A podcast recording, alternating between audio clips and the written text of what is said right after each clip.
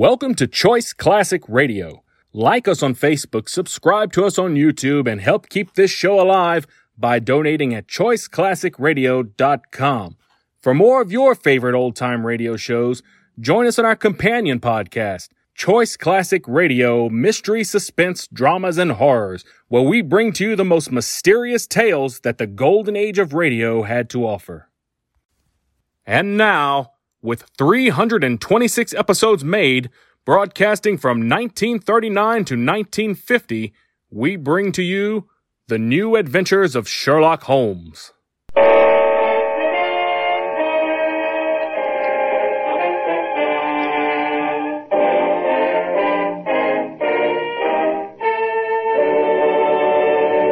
Kreml Hair Tonic and Kreml Shampoo present the new adventures of Sherlock Holmes, starring Nigel Bruce as Dr. Watson and Tom Conway as Sherlock Holmes.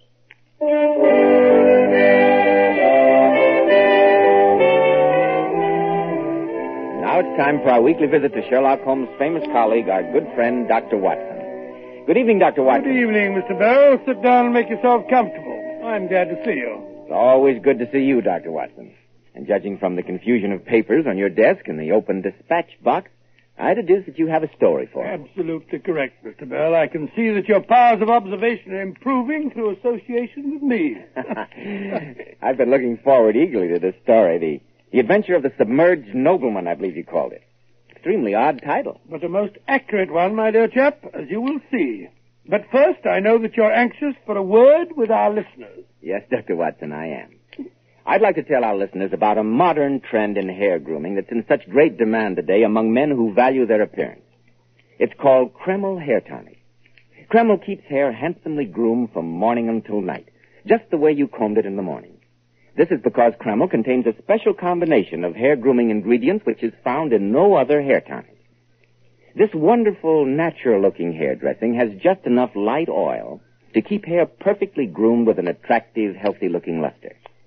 Yet Kreml never leaves the hair looking or feeling greasy or sticky. Kreml always looks and feels so clean on both hair and scalp. A nationwide favorite among America's top flight executives and most successful men. Be sure to try it. K-R-E-M-L,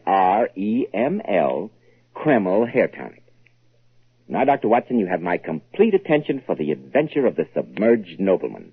The floor is yours. Well, that strange affair took place many years ago. Holmes and I had been spending several days at the seaside resort of Brighton late in July, but not for pleasure, as you might think. We had been concerning ourselves with a most peculiar crime, and only that morning had successfully concluded the affair of the politician, the lighthouse, and the train cormorant. With a few hours to waste before returning to Baker Street, I persuaded Holmes to join me, much against his will, for a stroll along the front by the sea. You, you must admit, Holmes, that the fresh sea breezes are most delightful after the way that we've been cooped up these, these last few days. I'd find them more so, Watson, if they were not quite so heavily laden with the odors of cheap peppermint and the sound of even cheaper music. Oh, come, come, my dear fellow. England's playground, you know? That's all very well, Watson, but I do wish the members of the younger generation wouldn't select my feet to play on. Uh, look over there, Holmes. Down on that pier. Sailing boats for hire. Oh, we've several hours. I'll wager that I haven't forgotten my boyhood skill with a small boat. What about it? Well, at least the sea has the advantage of being comparatively uncrowded. Lead on, Watson.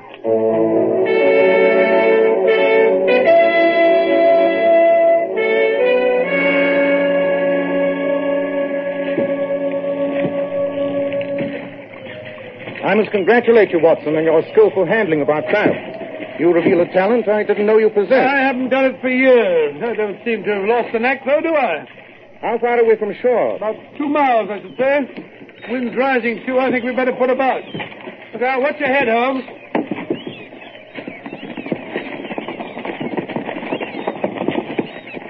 I say, Watson, that boat over there, a few hundred yards off, isn't it behaving rather oddly? Certainly is. Probably some weekend trippers who never sailed a boat before. The silly fools don't look out, they'll... They're signaling us. See that woman waving? She looks frantic. She's pointing astern. Hold hard, Holmes. We run up to them in this tack, but I'm afraid it'll be wet going. There are two women, Watson. One of them standing up. Silly fool, she's liable to have the boat over if she isn't careful.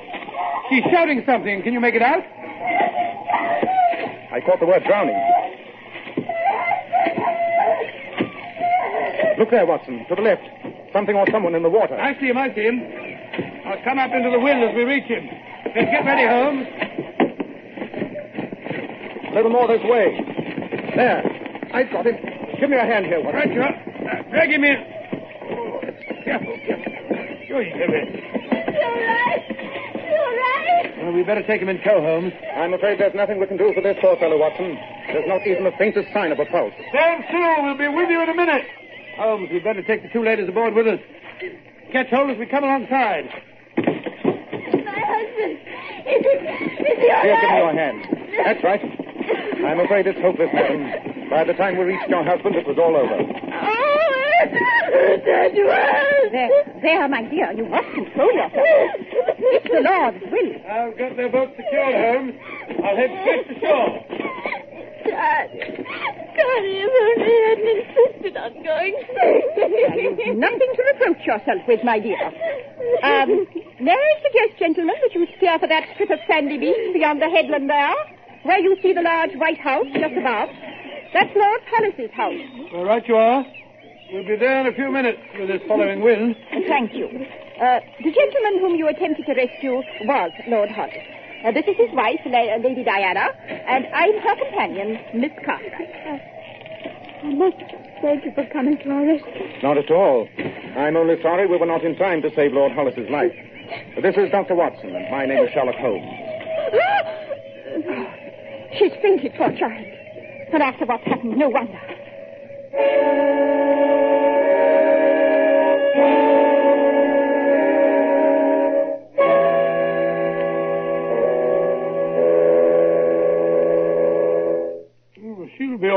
Miss Cartwright. I stayed with the poor girl until the sleeping draught took effect.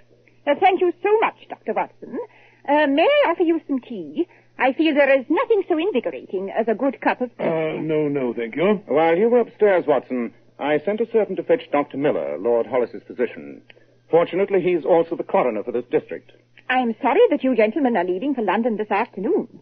I know that Lady Diana would want to extend her deepest thanks to you uh, as soon as she's recovered from this awful shock. Miss Cartwright has been giving me the details which led up to the tragedy, Watson.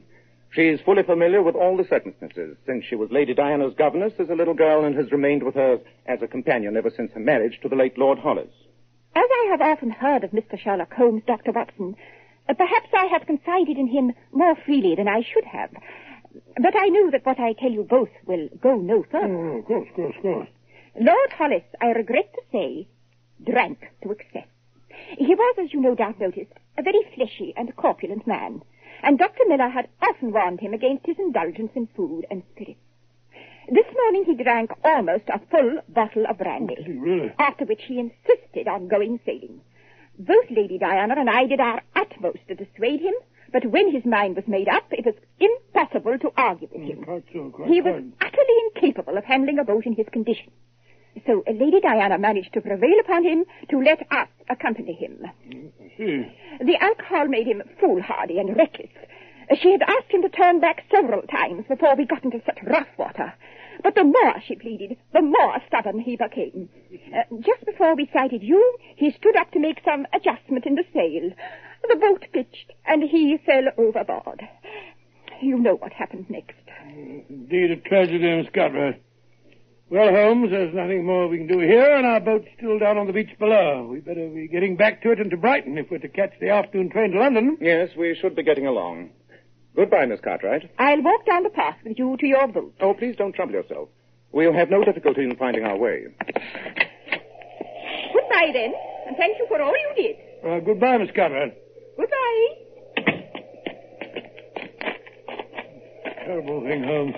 A young woman like that, whose whole life blighted by such a tragedy. No doubt.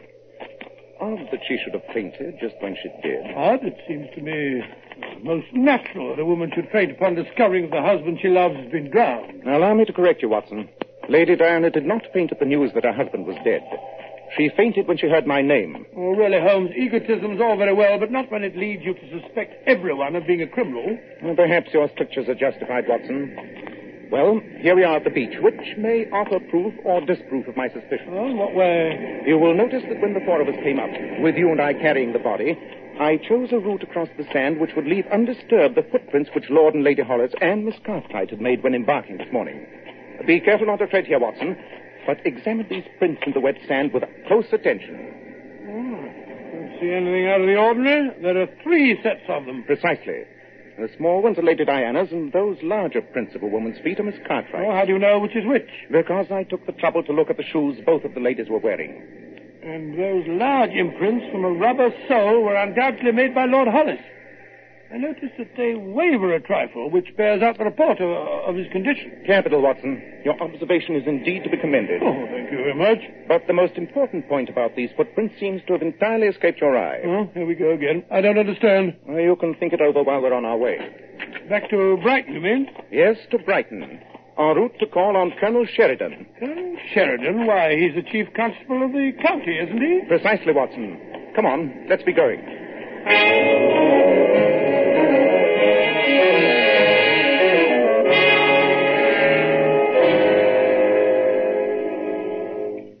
I must admit, Mr. Holmes, that I'm deeply shocked by the suggestion you just made. I can easily understand that, Colonel Sheridan.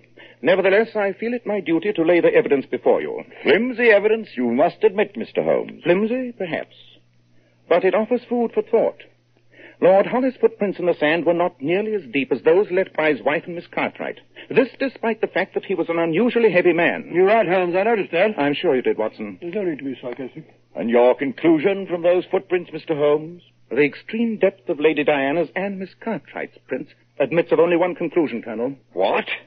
You mean their, their feet sank into the sand because they were carrying something heavy? Uh, not something, Colonel. Someone. Good heavens, Holmes. Lord Hollis's body? Quite. But dash it all, man, we we saw the man drown. I fear I must correct you, Watson. We saw the man's body floating in the water. We did not see him drown. I fear we would need far more convincing evidence than those footprints, which the tide has probably washed away by now, even to consider the necessity for action by the police, Mr. Holmes. I understand your position, Colonel. May I request, however, that Dr. Miller, the coroner, conduct a most thorough post-mortem? Of course. With special attention to any possible bruises on the body.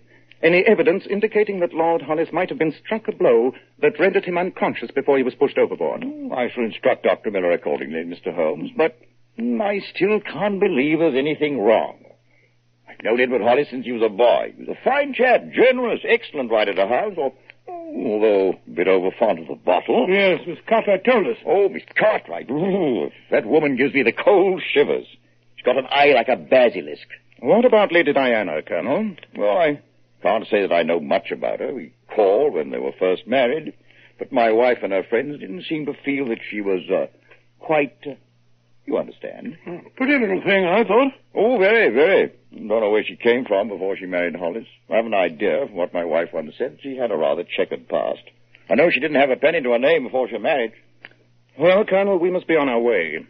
I would appreciate it if you'd mail me a copy of the coroner's findings to 221B, Baker Street. Glad to, Mr. Holmes. But I think, I hope you will be disappointed.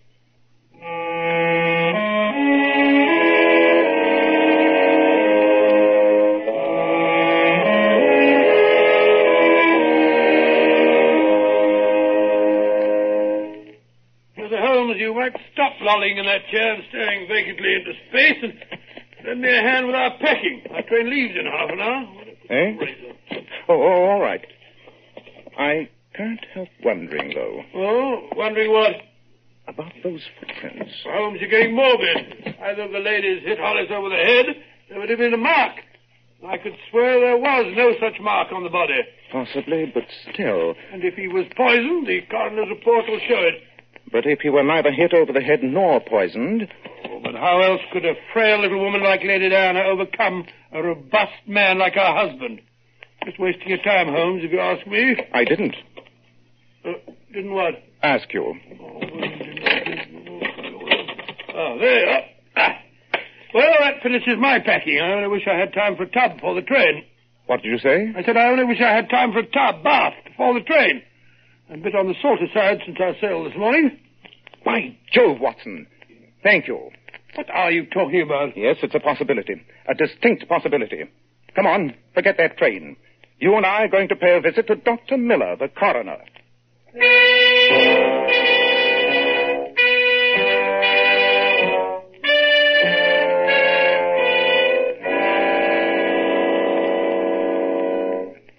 But it's fantastic, Mr. Holmes. I've never heard of such a thing. That doesn't mean that it's impossible, Dr. Miller.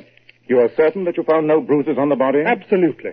I'll stake my professional reputation on that. No traces of poison? None. Oh, it just, just occurred to me, supposing that uh, Lord Hollis's heart had given out, huh? Unfortunately for your hypothesis, Dr. Watson, Lord Hollis's heart was in extremely sound shape. Oh, No, the evidence shows conclusively that it was death by drowning, and I am so stating in my report. You see, Holmes, I told you. Nevertheless, I would still like to see the body, Dr. Miller. Very well, very well. It's in here. You see that I've already got along fairly well with the post-mortem. Now, gentlemen, it won't take long to discover if the idea that Dr. Watson so brilliantly suggested to me is a valid one. Your idea, Dr. Watson? Oh, don't ask me, Dr. Miller. I haven't the faintest idea what Holmes is driving at. The body's lungs are filled with water. Not unnatural in a man who's been drowned. Well, at least it proves that he was alive when he went into the water. I knew it. This was no accident, gentlemen. It was murder. Murder? It can't be. How do you know, Holmes? Lord Hollis was supposed to have drowned in the sea before the very eyes of Dr. Watson and myself. There's no mark on his body and his lungs are full of water. But that water, gentlemen, is not salt water as it should be. It is fresh water.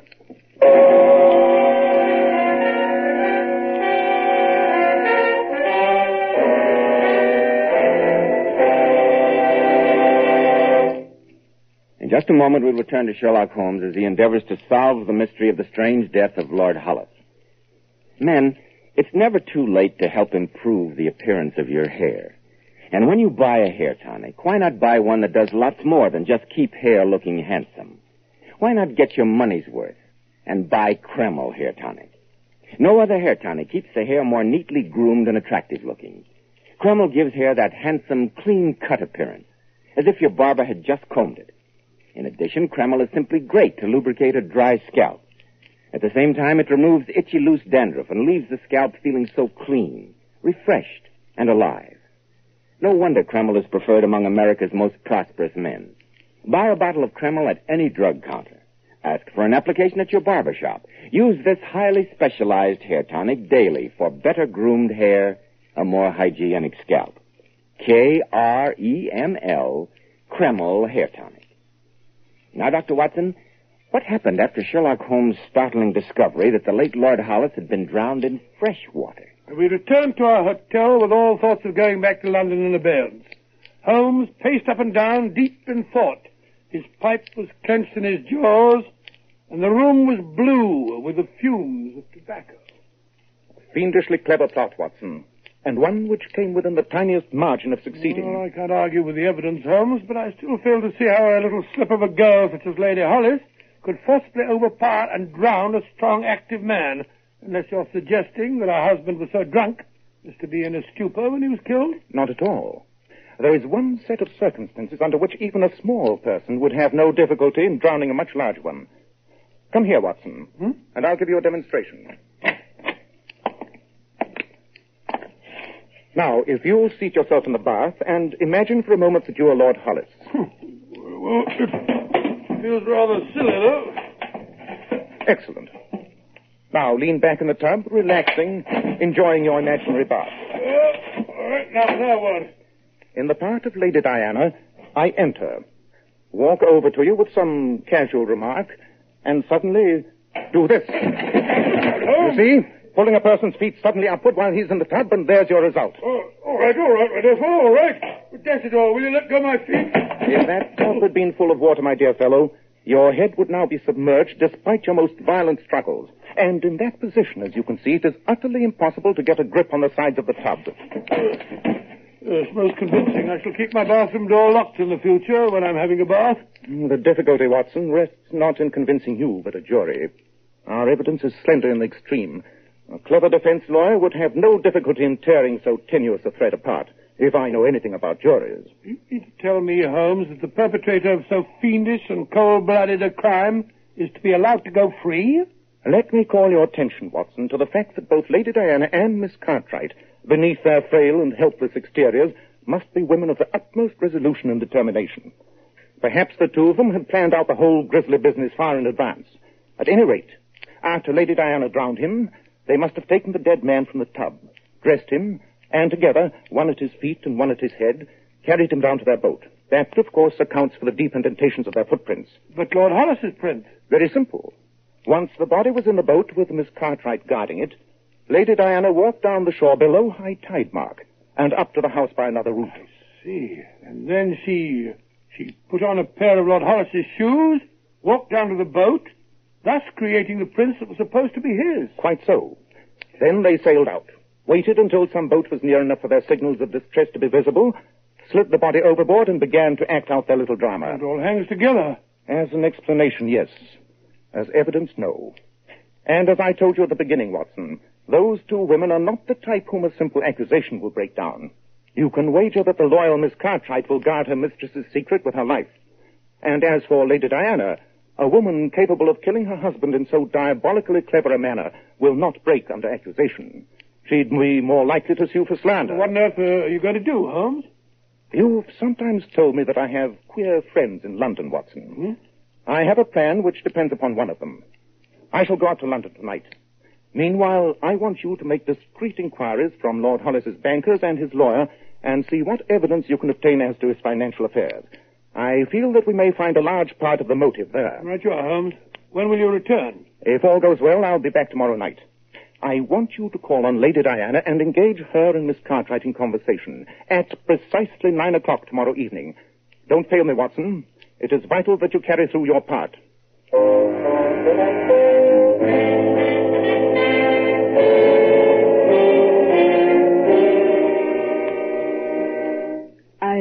Appreciate your kindness in visiting me, Dr. Watson. I'd been under the impression that you and Mr. Holmes left yesterday for London. Oh, well, well uh, no, we decided to, to remain in Brighton for a few more days, Lady Diana. Uh, some tea, Dr. Watson. Uh, no, thank you, Miss Cartwright. And uh, where is Mr. Holmes? I hope to have the opportunity of thanking him in person for all you both did. Holmes? Oh, oh, Holmes? I don't quite know where he is at the moment. He's a difficult fellow to keep track of, you know. Wasn't it the front doorbell, Carter? Yes. I'll go. The servants have retired. Can I offer you some other refreshment, Dr. Watson? Perhaps Oh, you'd like good some evening, brandy. Uh, no, no, thank you. I never touch it. Good evening, Lady Diana. Ah, Watson. Good evening, Mr. Holmes. I was just telling Dr. Watson that I hoped you'd give me the opportunity of I'm afraid you're under a misapprehension, Lady Diana. I'm not calling upon you in a social capacity. I'm afraid I don't understand. Really, Mr. Holmes, your behavior is rather odd, to say the least. I found your notes at the hotel, Watson, where you'd left them for me. They complete the picture very thoroughly. Unless you can give some other uh, explanation of your conduct, Mr. Holmes, I must ask you to leave at once. I am about to offer you an explanation, Lady Diana, although it is one uh, you will not like. I am accusing you, with Miss Cartwright as accessory, of the murder of your late husband. Mr. Holmes, how dare you? I can only suppose that your trade of chastening criminals has turned your brain. I could sue you for slander, but I won't. I won't dignify your insane accusation by doing so. You see, Watson, just as I expected. Lady Diana, Dr. Watson's investigations have revealed some interesting facts. Your late husband was an extremely wealthy man, and you are his sole legatee. You yourself were penniless when you married Lord Hollis, a man 25 years older than you. Yesterday morning, he had a bath while drunk, and you entered his bathroom and drowned him. You and Miss Cartwright put the body on the boat, duplicated your husband's footprints, and staged the accident which Watson and I witnessed. Changed my mind, Mr. Holmes. I shall sue you for slander, for every penny that I can obtain. Well said, my dear. This man should be made to pay for his vile accusation. Well, you better sue me at the same time, Lady Diana. I associate myself with everything that Holmes has said. Thank you, Watson. But before you start suit, Lady Diana, I want you to show me the late Lord Hollis's bathroom. Don't do it, Lady Diana. I'll awaken the servants and have these men thrown out. I shall do it, Carty. Only to prove to this fool how baseless his suspicions are. Come with me. This way up the stairs. Here, my dear. Let me go ahead with the lamp. There is the door of my late husband's bath. Open it, look for yourself. Although what you expect to find, I... good. It's Edward! He's got!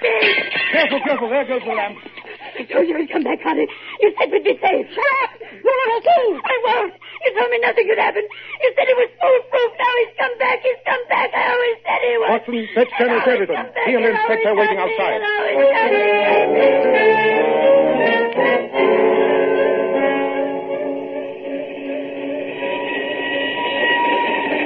Baker Street will look extremely inviting, Watson, after the explosions and alarms of the last night. No, it certainly hours. will, but with all the excitement after that woman dropped the lamp and the police inspector taking down Lady Diana's confession, I, I still haven't found out how you managed the whole thing. The return of the late Lord Hollis, you mean? it was really quite simple. One of my many friends in London is one of the artists who makes all those clever waxwork figures for Madame Tussauds Museum. He made me a most lifelike and convincing replica of the late Lord Hollis, working from a photograph furnished by the local portrait studio. Great Scott, and while I held those two women in conversation in the drawing room, you entered the house and smuggled the figure into the bathroom. Precisely, my dear fellow. As I told you, only a very sudden and intense shock would ever have scared a confession out of that extremely self-possessed murderess, Lady Diana, and her evil genius, Miss Cartwright. Shock. I don't mind telling you, Holmes, that if I'd been carrying that lamp, I'd have dropped it myself when I saw that figure. Took ten years off my life.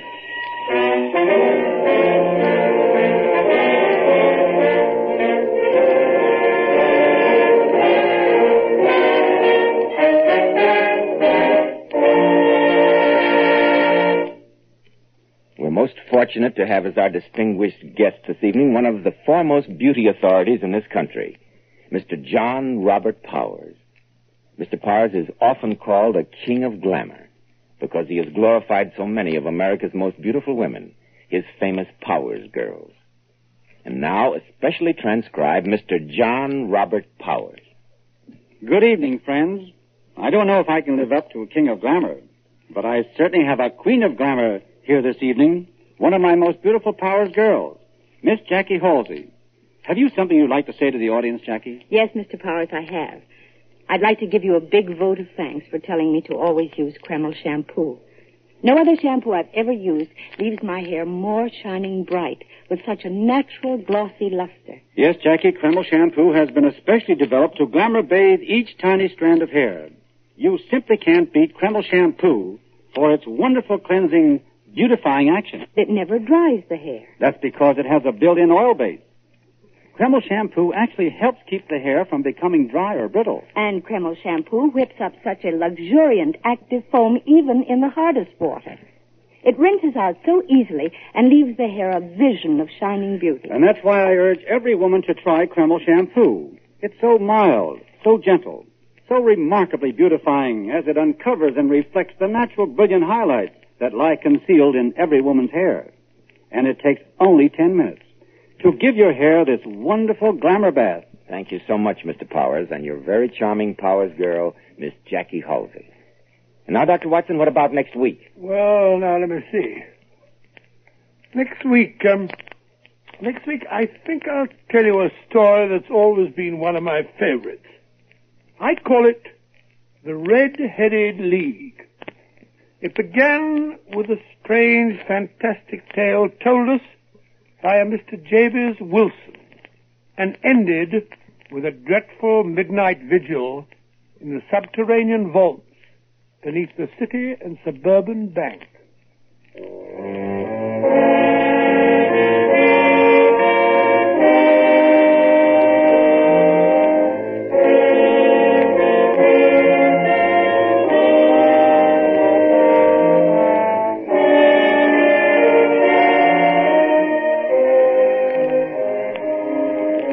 Tonight's new Sherlock Holmes adventure was suggested by an incident in Sir Arthur Conan Doyle's story, The Adventure of the Veiled Lodger.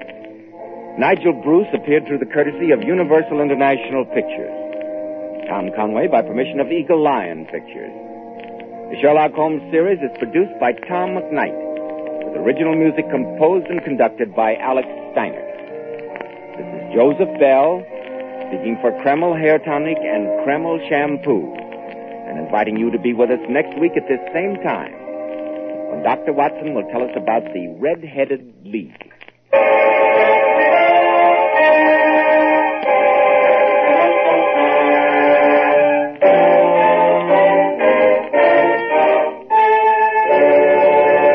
This is ABC, the American Broadcasting Company. That concludes today's episode. We'd like to thank you and remind you to donate at choiceclassicradio.com. Remember, your donations make episodes like this possible.